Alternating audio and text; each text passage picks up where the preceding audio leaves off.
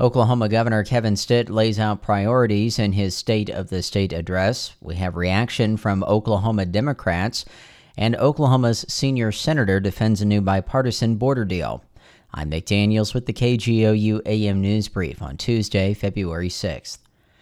Governor Kevin Stitt says Oklahoma is in the strongest state it's ever been. Capitol reporter Lionel Ramos reports on the governor's comments during his sixth State of the State address. More than anything, Stitt wants the legislature to focus on continued economic growth. He touted record state revenue and savings, low unemployment, and the bolstering of energy infrastructure as the latest successes leading to Oklahoma's increasingly business friendly economy. But he wants more to be done. But we can't let success make us complacent and forget what made the Oklahoma Dream possible, which is free enterprise and individual liberties, not more government programs. Stitt called for more tax cuts and less government spending. Bills in both chambers proposed those tax cuts, but Senate Pro Tem Greg Treat is steadfast in not voting on any tax bills until lawmakers have a clear view of how much money there is to spend later this month. In Oklahoma City, I'm Lionel Ramos. And immediately after Governor Stitt's State of the State address, House Democrats met with reporters to discuss their legislative priorities and push back against many of his remarks.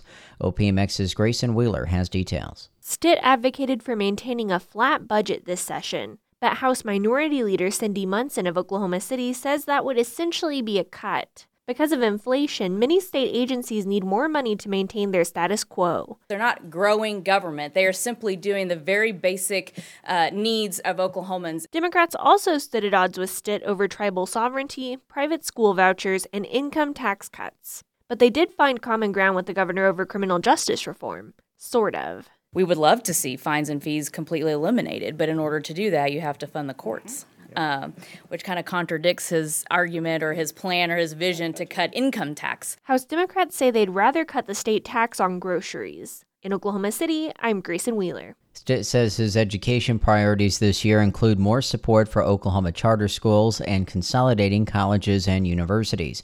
State Impact's Beth Wallace has this education update from the governor's State of the State address. Stitt praised the parental choice tax credit passed last year, which offers a private school tuition break in the form of a tax credit for qualifying Oklahoma families. Looking forward, he says he wants to promote more workforce oriented schools like Norman's Aviation Academy, which allows students to work toward pilot's licenses or technical certificates in aviation maintenance. Send me legislation that paves the way for more charter schools and give students more options. And though he praised the state's flagship universities, Stitt also called for state regents to consolidate some colleges and universities, but did not specify which ones. To be the best, we need to shift our focus to outcome based higher education models and stop subsidizing institutions with low enrollment and low graduation rates. Stitt requested legislation to incentivize fulfilling the state's workforce needs. For State Impact, I'm Beth Wallace. And you can read more coverage from the governor's address at kgou.org. Oklahoma U.S. Senator James Lankford is responding to pushback from his Republican colleagues about a new bipartisan border and immigration bill he helped negotiate.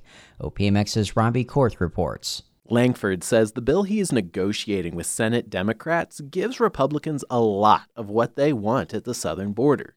It tweaks asylum rules and expedites hearings provides $650 million to build a wall, and puts caps on the number of asylum seekers who can come into the country each week. He gave his first interview on the subject to Fox News Monday morning. Are we as Republicans going to have press conferences and complain the border's bad and then intentionally leave it open? After the worst month in American history in December, now we've got to actually determine are we going to just complain about things or are we going to actually address and to change as many things as we can? The bill could come up for a vote in the Senate by the end of the week, but House Speaker Mike Johnson says it is, quote, dead on arrival in his chamber. In Oklahoma City, I'm Robby Korth. You'll find more news at our website, kgou.org, and on the KGOU PM News Brief podcast. Black perspectives haven't always been centered in the telling of America's story. Now, we're taking center stage. Introducing NPR's Black Stories, Black Truths, a collection of Black led stories from NPR's podcasts. Search NPR Black Stories, Black Truths wherever you get your podcasts.